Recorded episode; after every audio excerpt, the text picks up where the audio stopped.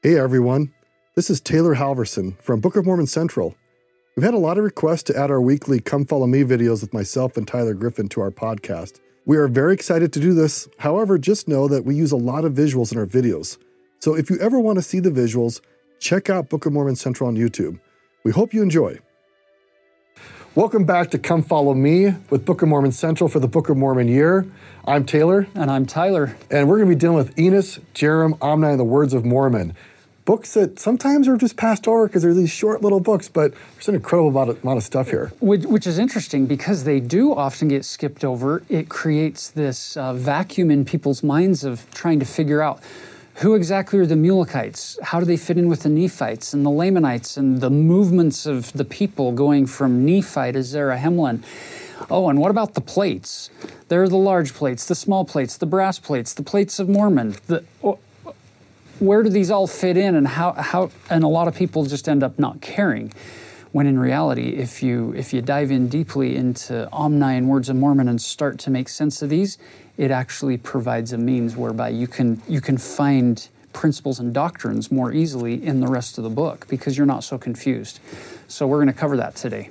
So Tyler and I have been collaborating since about 2011, and we started a group called the Virtual Scriptures Group, and we've put together a lot of visual resources to help people make better sense of what's going on with not just the scriptures, but also the scriptural world. And we're gonna start bringing in some of those visualizations to help you get a sense of what's going on, like where did the plates come from? And later, like Book of Mormon maps. We even actually have some models of the Jerusalem temple that we can bring in to help you visualize what was the reality that brought forth these scriptures that we all love and hold so dear. So you can find those resources at virtualscriptures.org, and we'll have links to those as well in this and subsequent videos when we use those resources to help you. We're going to begin with the Book of Enos. Can you imagine what it would be like to be the next rider in line and knowing the line of prophets before you? Lehi was the first one to write prophetically, and then your uncle Nephi, pretty amazing prophet, and then your father Jacob, and now it's your turn. How do you feel?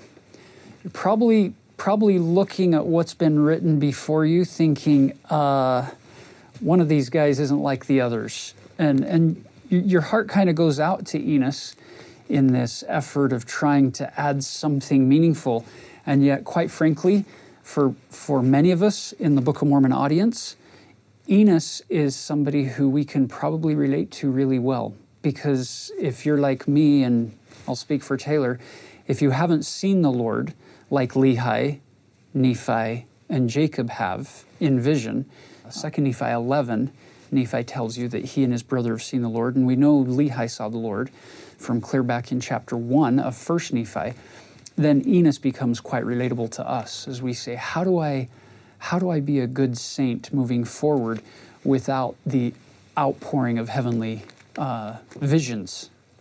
My testimony of the Book of Mormon is very, very simple, and it relates to what we're talking about here. It's that the Book of Mormon is the most literarily beautiful, doctrinally truthful, and everlastingly applicable book the world has ever seen. The Book of Enos itself actually backs up what I'm trying to say here. And I love Enos because even as a young man, I felt like Enos, like I was inspired by the prophets. I wanted to feel like I was embraced in God's love, that I had a remission of my sins. And I feel like Enos is this incredible model for how we too could trust God and trust the words of just parents and leaders who've taught us in the language of the Lord. I mean, this is the first verse, and I'm gonna let you talk about this a little bit here. Jacob has taught Enos his language in the nurture and admonition of the Lord.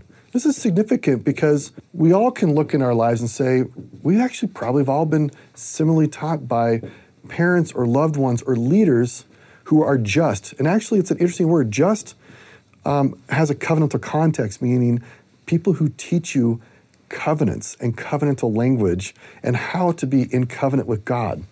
And you were making this really interesting comment about these two words, and there's a little connecting word you were talking to me about. Yeah, look at this.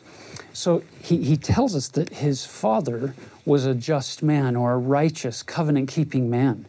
And he is so grateful for that because, why? What did his dad do? He taught me in his language, in my father's language. Now, there are a couple of ways to interpret this, and I don't know exactly what Enos meant when he wrote that, but it seems to imply that he's probably not saying, wow, I am sure glad that my dad taught me Hebrew, because that's the spoken tongue of the Nephites. The reality is if you're born into a family, you're raised speaking that language. And I don't know that Enos would make a big deal of, wow, I'm glad Dad taught me this vernacular tongue that everybody around me speaks. It could be that he's referring to a language that is much more important as far as we're concerned with reference to the Book of Mormon. Because in Mosiah chapter 1, we find out that the brass plates were written in Egyptian. We know that Nephi's writing in Egyptian. Later on, Moroni is going to tell us that he's writing in Reformed Egyptian. So you have this language skill that is being passed down father to son of the record keepers to be able to read and write in Egyptian, which would not have been simple for Hebrew speaking and writing people. It's a step up. Now, those of us today reading this in the Book of Mormon, some of you might be thinking to yourself, that's good trivia, but really who cares?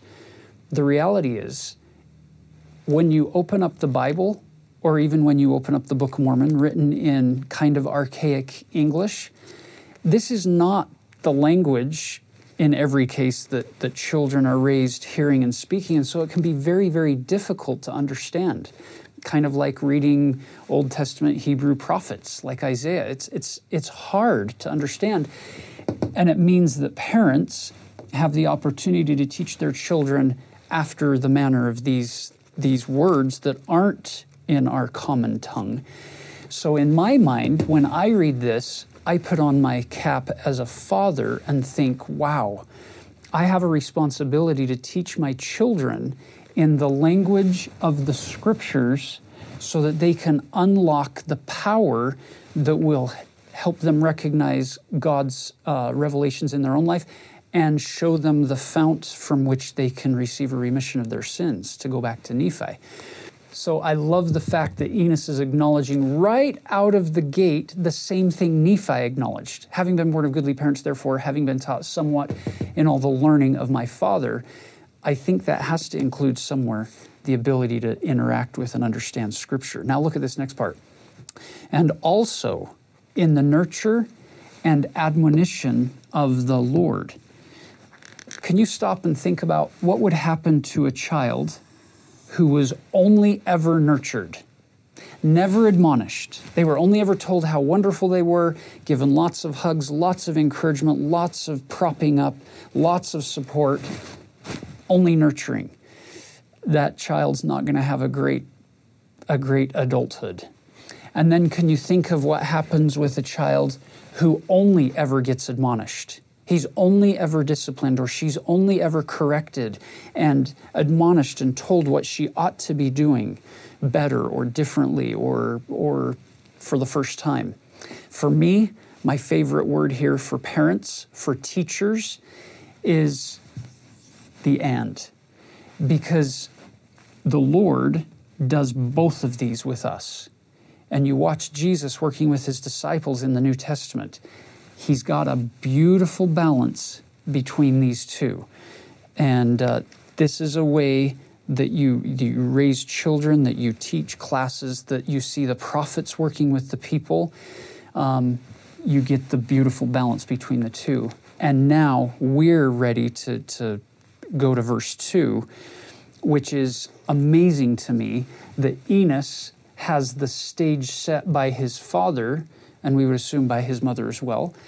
But verse 2, I will tell you of the wrestle which I had before God before I received a remission of my sins. Often we look at the book of Enos and think that it's this great story about revelation, and it is. There's no question about that.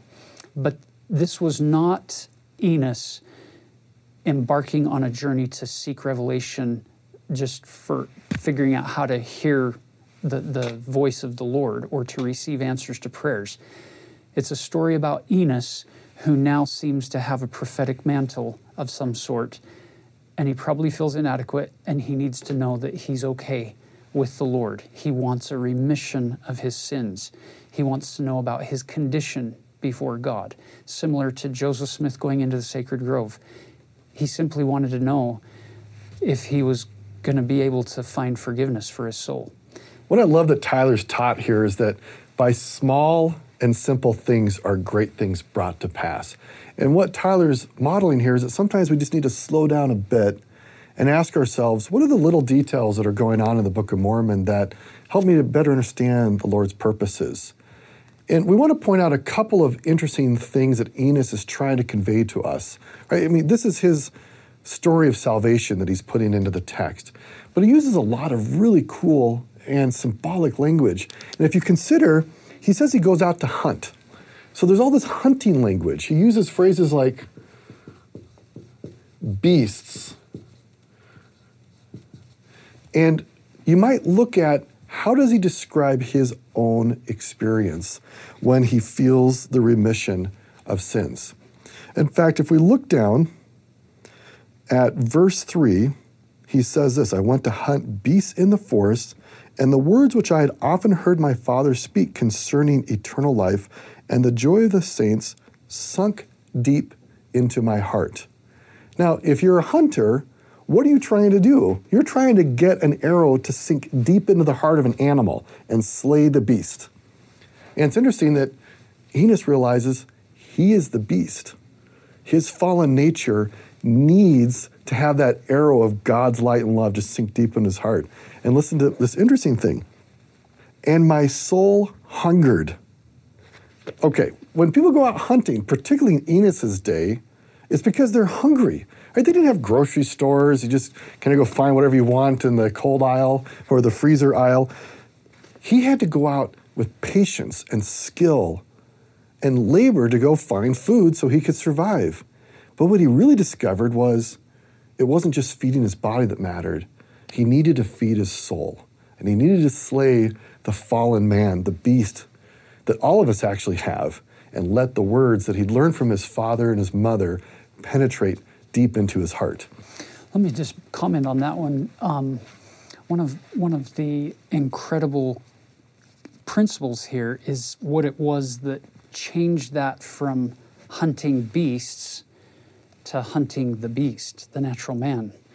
Something shifted, because he went out with a physical need and ended up hunting something very differently. Why? Notice the wording in verse 3. The words which I had often heard my father speak concerning eternal life and the joy of the saints sunk deep into my heart.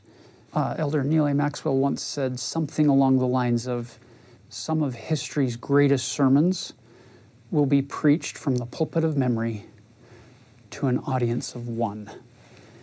And I think that finds no greater fulfillment than in a family setting where children are raised, and if they hear words often about the joy of the saints and the eternal life that is promised, that can be registered in the mind. And even if that child wanders for days, months, years, decades, there will be a time when maybe the moment's right and they're engaged in something, and it will create this moment where, as Taylor's talking, their soul will hunger and they will reach out for that sustaining hand. So the scriptures, like I said, are just so beautiful and doctrinally truthful. We can apply them to our own lives. I mean, we live in a day that I don't typically go hunting, and my wife is so proud I come home with venison. I usually just drive down to the local market, and she's pretty impressed if I get home on time. I'm a bit of a social person, and I always see people from my ward, and getting the milk often takes me 45 minutes. The point here is that our lives in some ways have become really easy.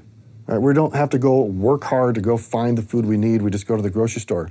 From a spiritual standpoint, are we just going to the grocery store and expecting that we can find prepackaged testimonies we can just warm up in the microwave? Somebody else provided it for us, we just plop it in. Or are we really thinking to ourselves, are we putting the time and effort in, like Enos did, to listen to the words of inspired parents, inspired leaders, inspired friends who've admonished us and nurtured us in the love of God? And then we have to realize that, you know, if I put in the patience and the skill and the time, I too can have an experience like Enos. Now, what's really interesting here is the ancient writers used some very powerful ways of expressing stories. And sometimes the way they would tell the story is to get us thinking about other stories that relate to the one we're reading. And one way they do this is by signaling with names. For example, Jacob, the father of Enos, was actually named after the ancient patriarch Jacob. And he's the one who had his name changed to Israel. And he had 12 sons, and that's called the 12 tribes of Israel. What's really interesting is Jacob, the Old Testament patriarch, had a very powerful experience, very similar to Enos's. And it's back in Genesis chapter 32. And here is what it says. And Jacob, this is the Old Testament patriarch, was left alone. Now think about Enos in the Book of Mormon. He's all alone. And there wrestled a man with Jacob until the breaking of the day. Well, wait a second, wrestling? Our patriarch Jacob, he wrestled as well? And this phrase, a man, actually really is referencing God, that even our ancestor Jacob also wrestled with God, looking for something. And eventually what happened is he was given an enormous blessing. And God said, it says that Jacob was blessed in verse 29. And what happens here with the Enos story? That just like his ancient ancestor, the patriarch, Enos is wrestling before God to receive a remission of his sins so that he can receive blessings. But it's not enough for him to receive blessings. Once he's received that remission, he realizes, I want other people to experience this. And now just for fun, the word Enos in Hebrew, and I get this from my friend, Dr. Matt Bowen. He's a religion professor at BYU Hawaii. The word Enos in Hebrew happens to mean man. And it's actually the word that's actually used back in Genesis when Jacob is wrestling with a man who is God. And we know that God is a man of holiness. And so in some ways we might wonder, did Jacob, Enos's father, name Enos after the real man that we all want to be like and that we all have to wrestle with to become more like him? Fun stuff. Now, let's talk timing for a moment. It tells you that he is, in verse 4, he says, after telling you that his whole soul hungered, he's no longer hunting for beasts, he's hunting for that natural man beast inside. I kneeled down before my Maker, and I cried unto him in mighty prayer and supplication for mine own soul. And all the day long did I cry unto him, and yea, when the night came, I did still raise my voice high that it reached the heavens. Often this will happen where... Here's a timeline, and time is ticking forward, and these might be minutes, they might be hours, they might be weeks, months, or years. Here's the point. Enos's heart is soft. His soul is hungering. He is desiring. He wants nothing more. But God doesn't give him the answer there. Why? God doesn't give him the answer in mid-morning. He doesn't give him the answer at noon. He doesn't give him the answer in the early afternoon. He's probably up and hunting, praying, hunting. He's wrestling. And God is not giving him the answer at these points. The question is, why?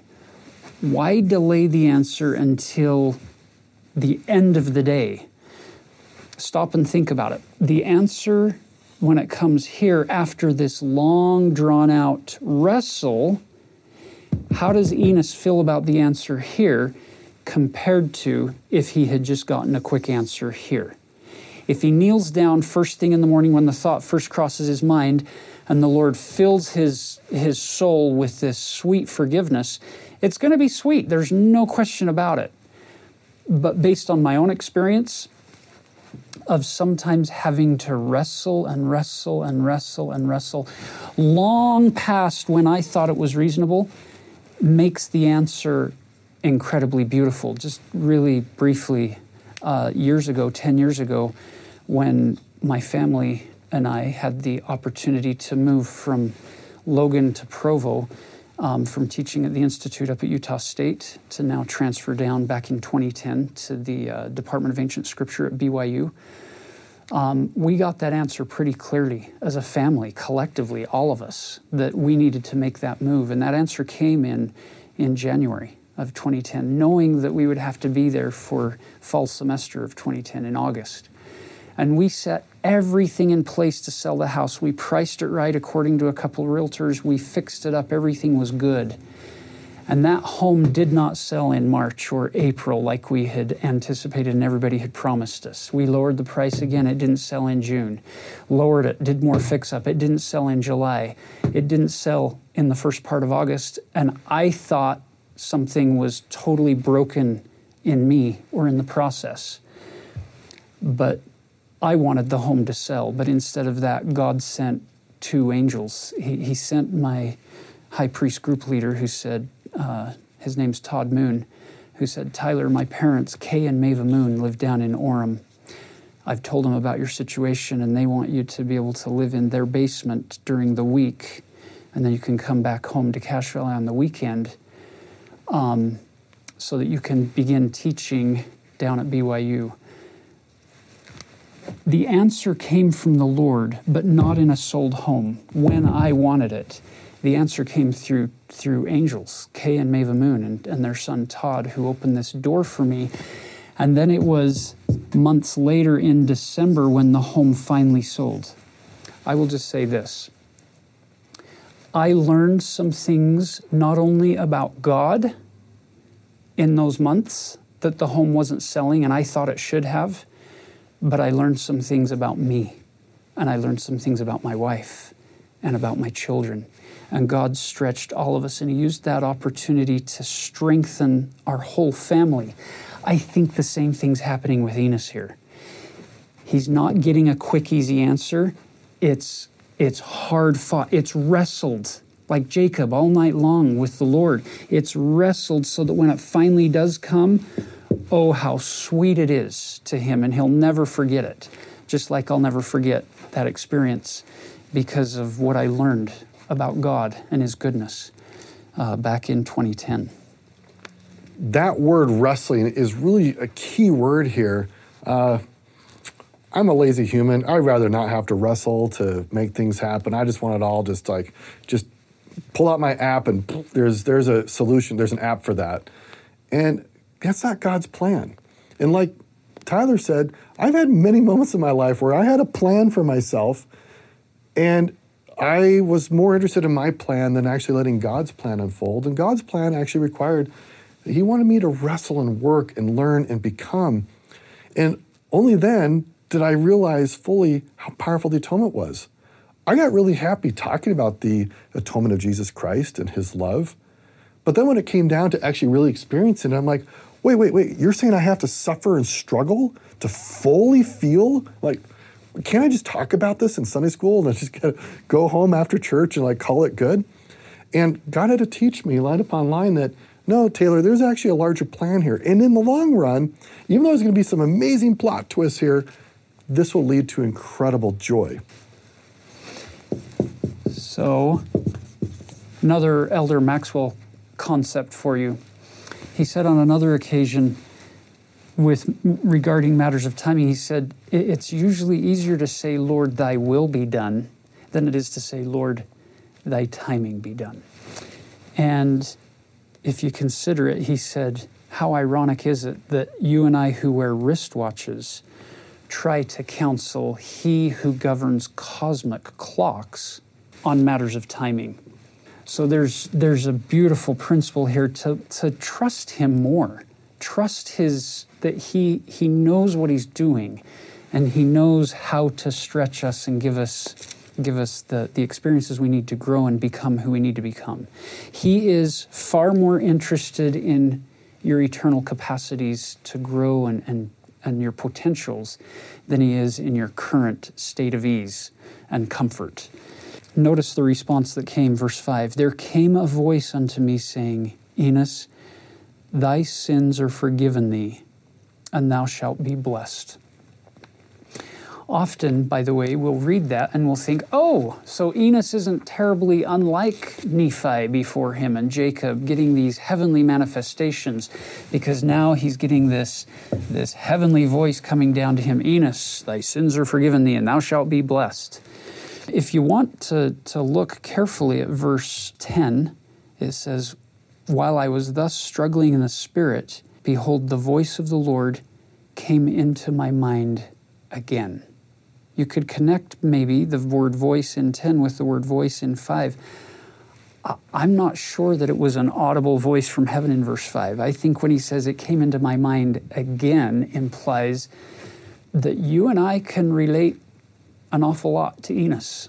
That sometimes, Elder Bednar has made a big deal of this recently, that sometimes we seek these huge revelations. We want to see the angels and we want to have the heavens opened and be showered with these big, profound visions. When in reality, if you're doing the best you can to keep the covenants you've made, there's a promise given to you every week that you will always have His Spirit to be with you. As long as you're doing those three things, the best, you're striving to do the best you can with those three things in the sacrament prayer over the bread, you'll always have His Spirit to be with you.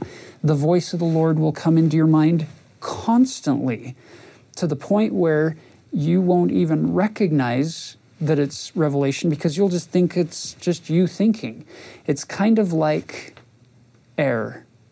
How many times today have you stopped and thought to yourself, wow, I am so grateful for oxygen and air? You probably haven't done that very much. But the reality is you're immersed in it. It's constantly around you and you don't think about it.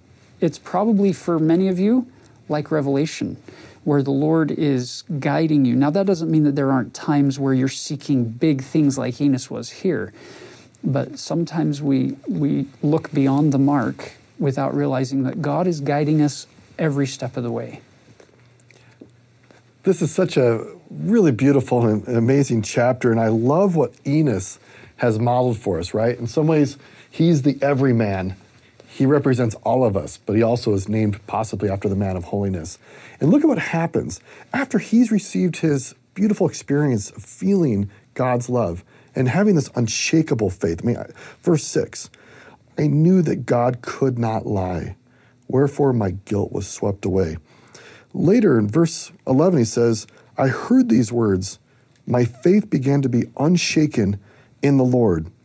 And I prayed unto him with many long strugglings. Now, again, when you're wrestling, it's a struggle. It's not this simple thing.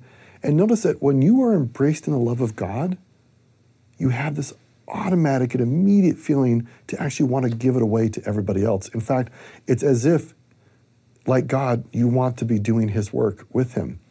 And notice the progression. Enos first worries about his own soul. And then it's about those he knows the best. It's the Nephites. He worries about their souls. And God basically makes a covenant with Enos. As long as the Nephites keep my covenantal instructions, which are the commandments, they will prosper in the land. Otherwise, the land will be cursed. And then the Lamanites, who'd caused so many problems for the Nephites. Listen to, here's Enos. He has that pure love that we hear about Moroni talking about, where even your enemies, you can love them with a pure love, even as God loves all of his children. And what does he want for them? He wanted for the Lamanites to be recovered. And Enos, like the patriarchs, like the covenantal patriarchs, Abraham, Isaac, and Jacob, who received these amazing promises from God, received this covenant that God was going to bring forth the words that Enos and others had preserved to the Lamanites at some future day, and the Lamanites would be invited back into the covenant. And that is actually happening right now in our day, and we get to be part of it with the missionary work. It's amazing. So look at this pattern that's unfolding here on the page as you study for yourself, as you dig in and you discover truths that we aren't talking about and that you're not going to hear in Sunday school, things that can distill on your soul. Look at the pattern. He starts with cleanse the inner vessel. Start here, try to be clean with his own soul. Once the Lord has spoken to him about his own soul, his next layer out is the neighbors, love thy neighbors thyself, the neighbors closest to him, the people of the Nephites. So verse 9, he's, like he said, he's pleading for the Nephites. Once the Lord comforts his soul regarding the Nephites, he then reaches out, love your enemies. And he loves them, as Taylor said. Look at the bottom part of verse 11. He refers to them as my brethren, the Lamanites. Once you've got promise and assurance from the Lord on that. Now he reaches out even further to the records, because it's through the records that you now, it's not that he cares so much about plates. Plates are just made of gold or metals. The plates have no eternal lasting value in the eternities. The fact is he recognizes the ability that those plates are going to have to bless people, children of God, through who knows how many different times and lands in the future. And he's now pleading with the Lord to preserve the record so that it can be a means of bringing people back into the covenant with God. So there's a nice little pattern for you. Rather than fretting and worrying and stressing over things out at these layers, start there first. Then go with your family and you work out. There's a nice little progression there of the principles that Enos shows us. Yeah. Lord, is it I? Right? Start right there. And usually the answer is not yes. And I actually really don't like it when God tells me that. I'm always hoping he's going to say, actually, Taylor, somebody else is the problem right now. But it usually starts right here with me. Yeah, we want the Lord to just pat us on the back and say, no, you're doing wonderful. Give the nurture and don't change a thing. You're doing great. When in reality, when we're honest, we'll go to the Lord and he'll give us things to work on. But he'll also encourage us. Nurture and admonition is alive and well. Okay, so now let's turn our attention to the book of Jarom for a moment.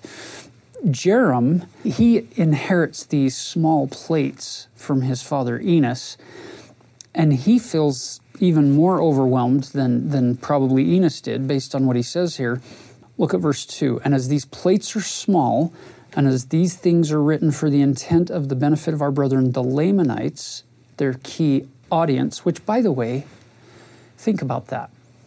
The Lamanites were told in the book of Jarom and Omni, and in the last part of Enos, that the Lamanites want to kill and destroy and do everything they can to disrupt the Nephites. And yet here are these prophets who are modeling what it means to love your enemies and to do good to those who despitefully use you or persecute you. Look at how Jarom describes them. He's writing the plates for the intent of the benefit of our brethren, the Lamanites. But then he gives the clarification, but it must needs be that I write a little, but I shall not write the things of my prophesying nor my revelations, for what could I write more than my fathers have written? Have they not revealed the plan of salvation? I say unto you, yea, and this sufficeth me. Jarom's conclusion is, if you read the first 138 pages of the Book of Mormon, you're getting the plan of salvation. I'm not going to be able to really add much to that. And consider the humility. Absolutely. He's had prophecies and revelation. And he's like, this is not about me. This is not about me getting published. And look how famous I am because I have this brand new insight on Jesus Christ. It's, just follow the prophets. Yeah. And he wants to be a window instead of like the wall, a window to God. There you go. And in his day, we have to understand, sometimes I think we get this notion that there was the prophet Nephi who then gives the plates to Jacob, his brother, who then gives them to his son Enos, to his son Jarom, and those are the prophets. If you look back in Enos, verse 22, there were exceedingly many prophets among us, and the people were stiff-necked people, hard to understand. I guess what I'm saying is the society and the population is probably much bigger than you give it credit for. When Enos, at this point, 179 years after Lehi left Jerusalem, he's saying there are exceedingly many prophets among us, means that here's Jarom, he's got the plates and he has to write, but he's like, There's a lot of good stuff going on, but there's also a lot of struggles. And you're seeing the wrestles and the struggles to just keep the Nephites safe in the rest of his book. And it seems to be more of the focus of how he's going around preaching to keep the people in the way. Which brings us to the book of Omni. Yeah, there's, at this point, there's just so many little things that are going on here that are really interesting. And we're going to spend a few minutes mapping this out because, again, this is one of those books that people often just kind of read this read through this, and there's little details that actually help set up other things that are going on in the Book of Mormon. And these little books are actually bridges between the small plates and the large plates. In fact, the Words of Mormon are the major bridge that connect these two things together. It's fascinating here because if you just do some quick math, we'll let you do this on your own. But here you have 5 authors in one short book. It's covering 3 pages of scripture. And you compare what you get in 3 pages with what you got in the previous 140 pages to contrast it with 4 authors, Nephi, Jacob, Enos, and Jarom. You can just do a little contrast, which tells you, there's a lot of doctrine and a lot of the plan of salvation revealed here. Not as much here. In fact, in some cases you get 1 verse or 2 verses, and they're not really telling you much at all. Omni happens to be our only author in the book who uses the word wicked or to self-declare his unrighteousness. And we don't know if he's just being overly humble or meek, but in verse 1 it says that Omni received the record from his father Jarom. He tells you in verse 2, "But behold, I of myself am a wicked man, and I have not kept the statutes and the commandments of the Lord as I ought to have done." But gratefully, regardless of what his true righteousness was from a heavenly perspective, he taught his son how to read and write in Egyptian to be able to continue this tradition that's been passed down from the fathers before him. Passing him on down to Chemish, he's the 1-verse wonder. Verse 9, "Now I, Chemish, write what few things I write in the same book with my brother, for behold, I saw the last which he wrote, that he wrote it with his own hand, and he wrote it in the day that he delivered them unto me. And after this manner we keep the records, for it is according to the commandments of our fathers, and I make an end." People laugh at him, but the reality is he's keeping the commandments of the fathers. He's preserving the records. He's going to pass that on now to his son. He got it from his brother. He's going to pass it on to his son, who gives you only a couple of verses, 10, 11, 12. Now 12, or 10 and 11, then 12, Amaleki kicks in. This is where our story gets interesting.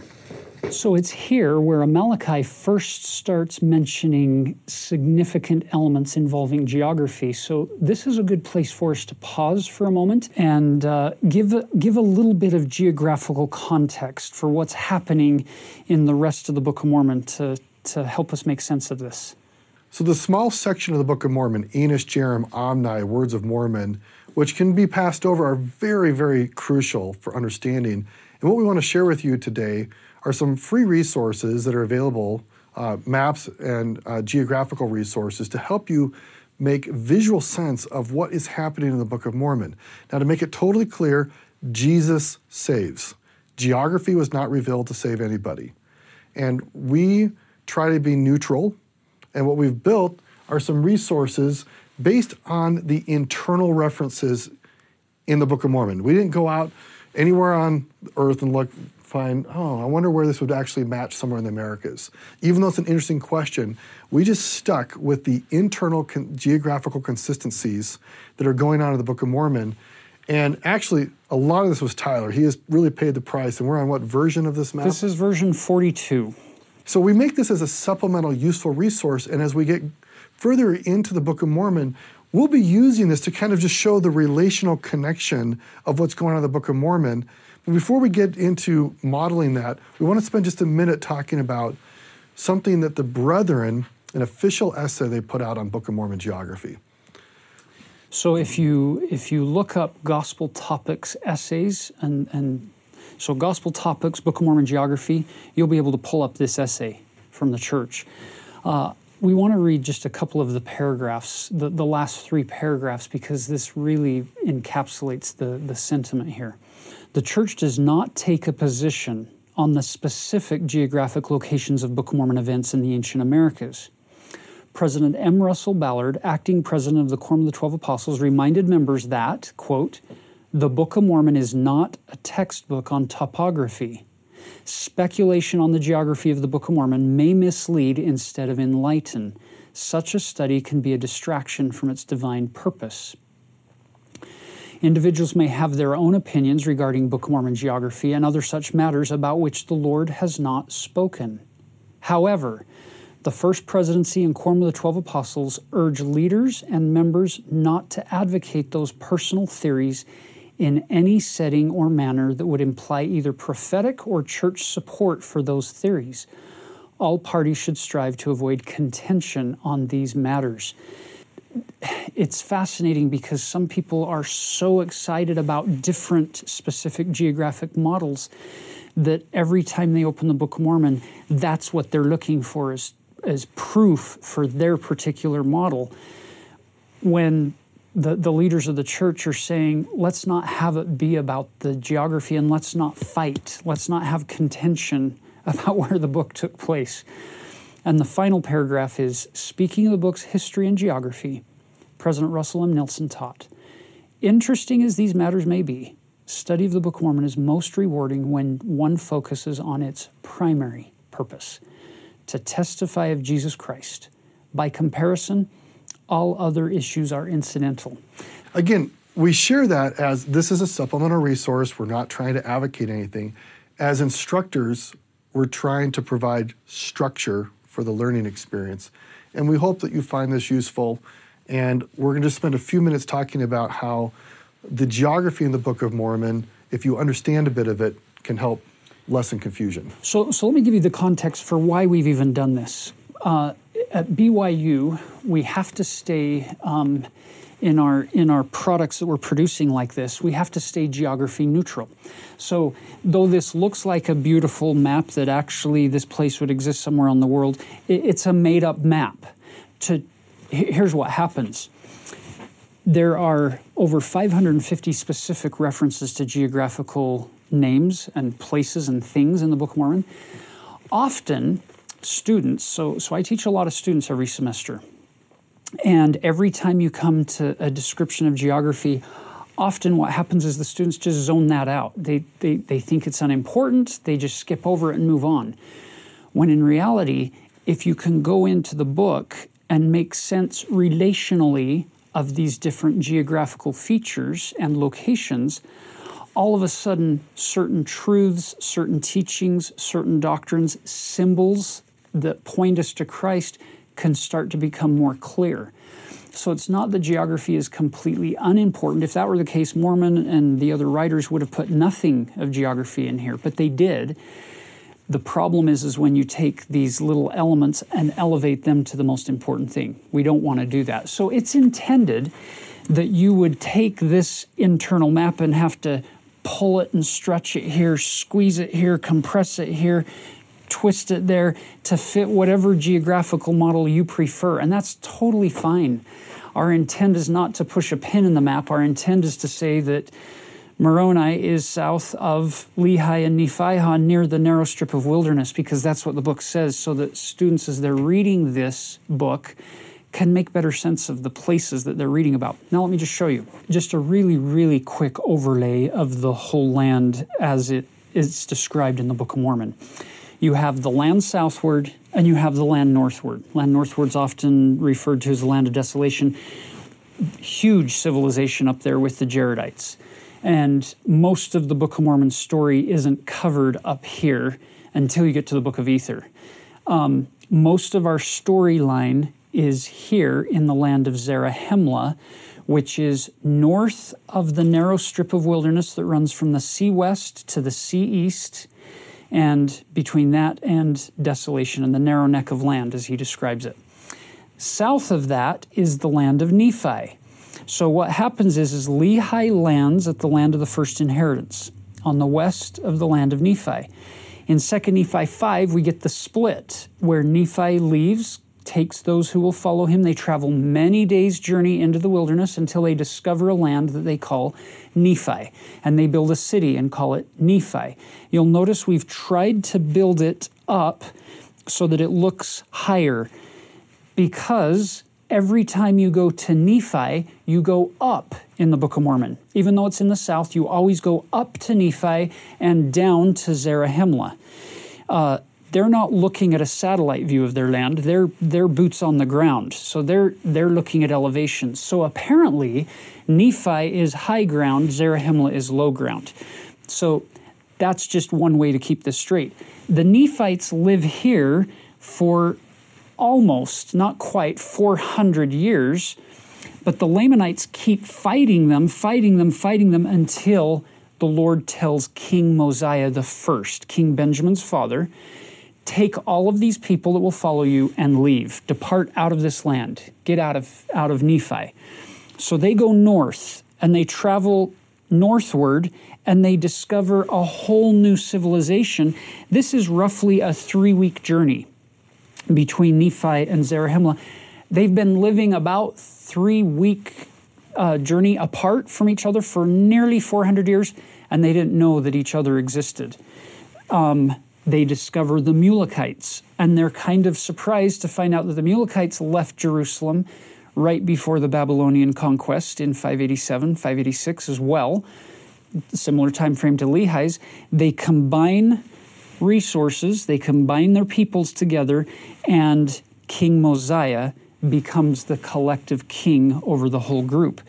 The Book of Mormon timeline becomes easier to understand when you have these geographical references kind of in your mind, and you can fit them to whatever model you prefer. But this is just an example of how, if you have some resources, just for comparisons of rough distances, it will enhance your study of the book and allow you to focus more on the doctrine, so you're not so confused. You can focus more on Christ and understand what he's doing with very real people in a very real world setting. You can find this map and other resources at virtualscriptures.org. It's all free.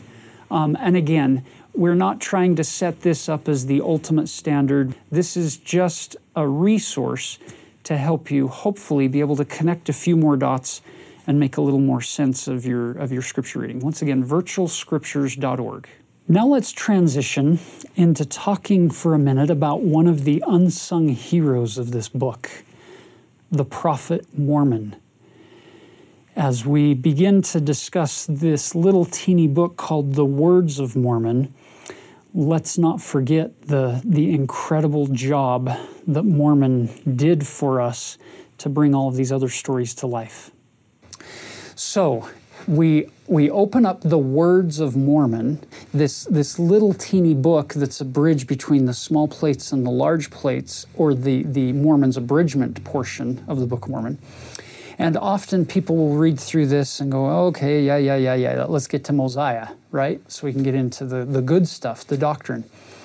The reality is Mormon is showing us some realities that are associated with the job that he has done. And quite frankly, we owe a huge look what I found in the BYU archives of gratitude to Mormon. I don't know what you're Wait, somebody about. Is spiritually more powerful than me. Yes.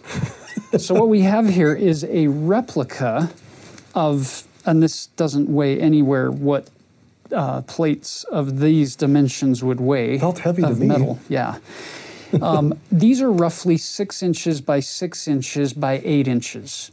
And that's what we know based on first-person accounts from the time of Joseph Smith when he pulls them out of the Hill Cumorah, which tells us that anywhere from a half in some accounts to 2/3 of the plates were sealed in some way, which means our entire Book of Mormon plus the lost 116 pages comes from only that much.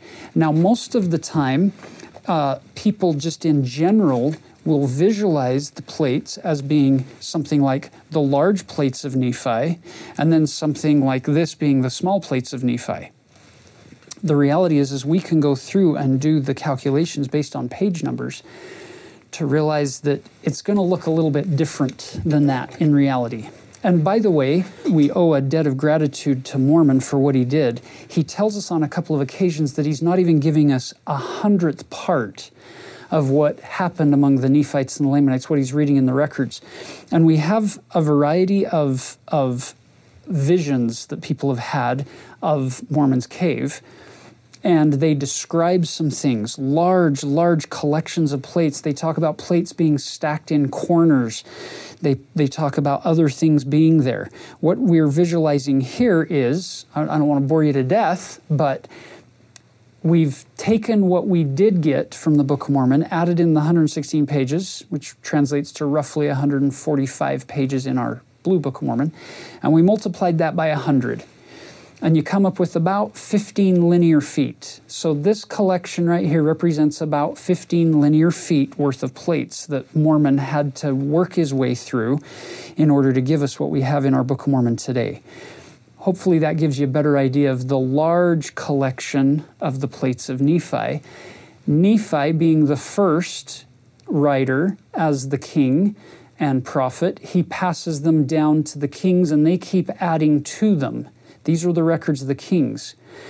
Amaleki, at the end, towards the end of the word, or at the book of Omni, he says, I don't have any children, and I have nobody to give these small plates to. The small plates were handed down through the prophets. The large plates were handed down through the kings. And so you've got these two records being kept, and now Mormon comes along. And look at this. You're in Words of Mormon, verse 3. Now I speak somewhat concerning that which I have written.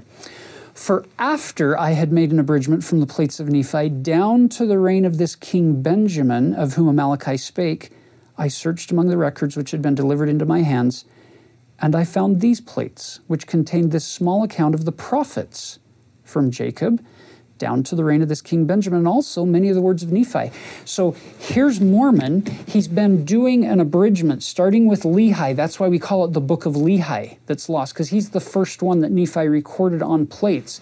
And then his own records, the big record, the large plate record.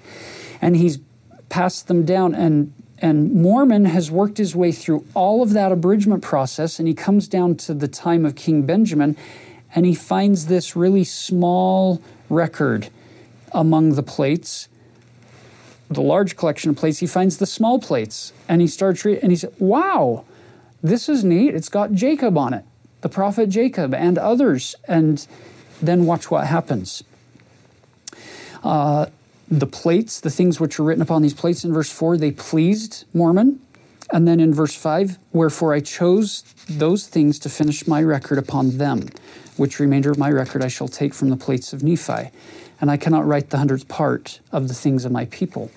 So it's fascinating to me that it seems that what Mormon's doing is he's abridging. He finds that and he says, oh, I'm going to finish my record. He doesn't seem to abridge that. Everything in 1 Nephi through Omni is first person. I, Nephi, I, Jacob, I, Enos, I, Jarom, I, Omni, I, Chemish, I, Amaleki. Mormon doesn't seem to be touching that. He seems to simply be putting it with his record, this small set of plates that are about maybe a 1/2 inch to 3/8 inch, somewhere in there, in thickness. So when the prophets say these plates are small, they're telling you the truth. They're not very big compared to the other records. And so now look at verse 7. Why is Mormon including those plates? I do this for a wise purpose, for thus it whispereth me according to the workings of the Spirit of the Lord which is in me. And now I do not know all things, but the Lord knoweth all things which are to come, wherefore he worketh in me to do according to his will. It seems that the Lord didn't tell Mormon about the lost 116 pages in 1828.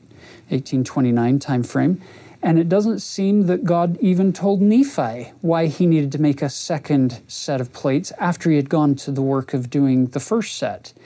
So Nephi does all of this writing, and these kings do all these writing. Mormon does all this abridging. Joseph does all this translating, and none of that goes live because we lose 116 pages representing Mormon's abridgment of the large collection of the plates of Nephi.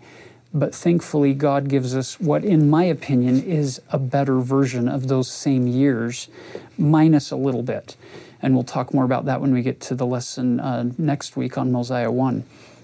The point is, God knows the future.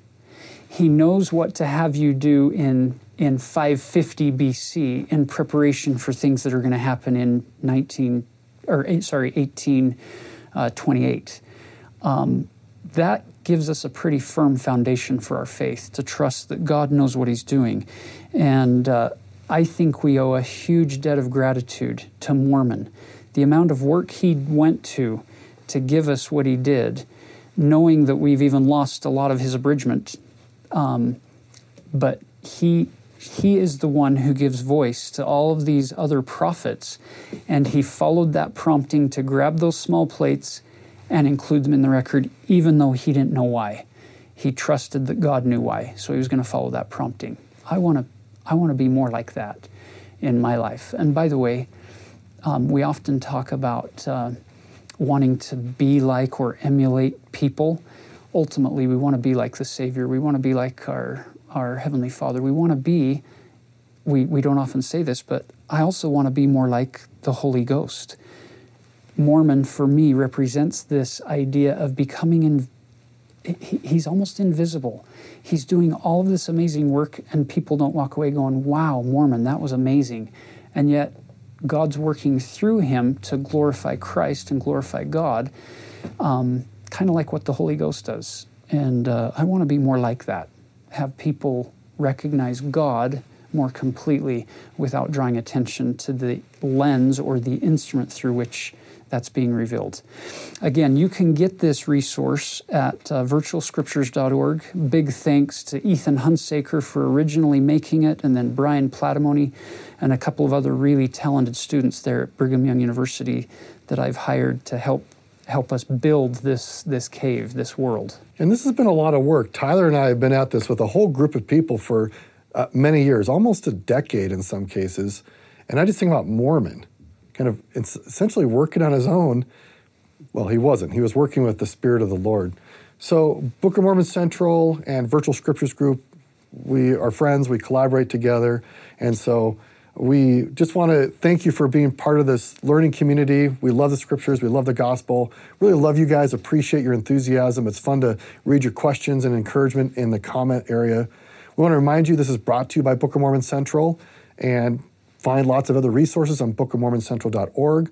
And remember, lots of also a lot of great supplemental resources in our Scripture app called Scripture Plus. And finally, we want to just encourage you to remember that the Book of Mormon was brought forth for our day. And so as you're reading, sure, we've talked about all sorts of interesting things, but ask yourself, why did God preserve this record for me for right now? How can I apply what I'm hearing from God today in my own life? And as you do that, you will find God's presence. And hopefully it won't be a no signal detected where the Spirit's not there. But as you open the scriptures, the signal will be detected and you'll feel His love. So go forth, spread light, and spread goodness, and we'll see you again next week.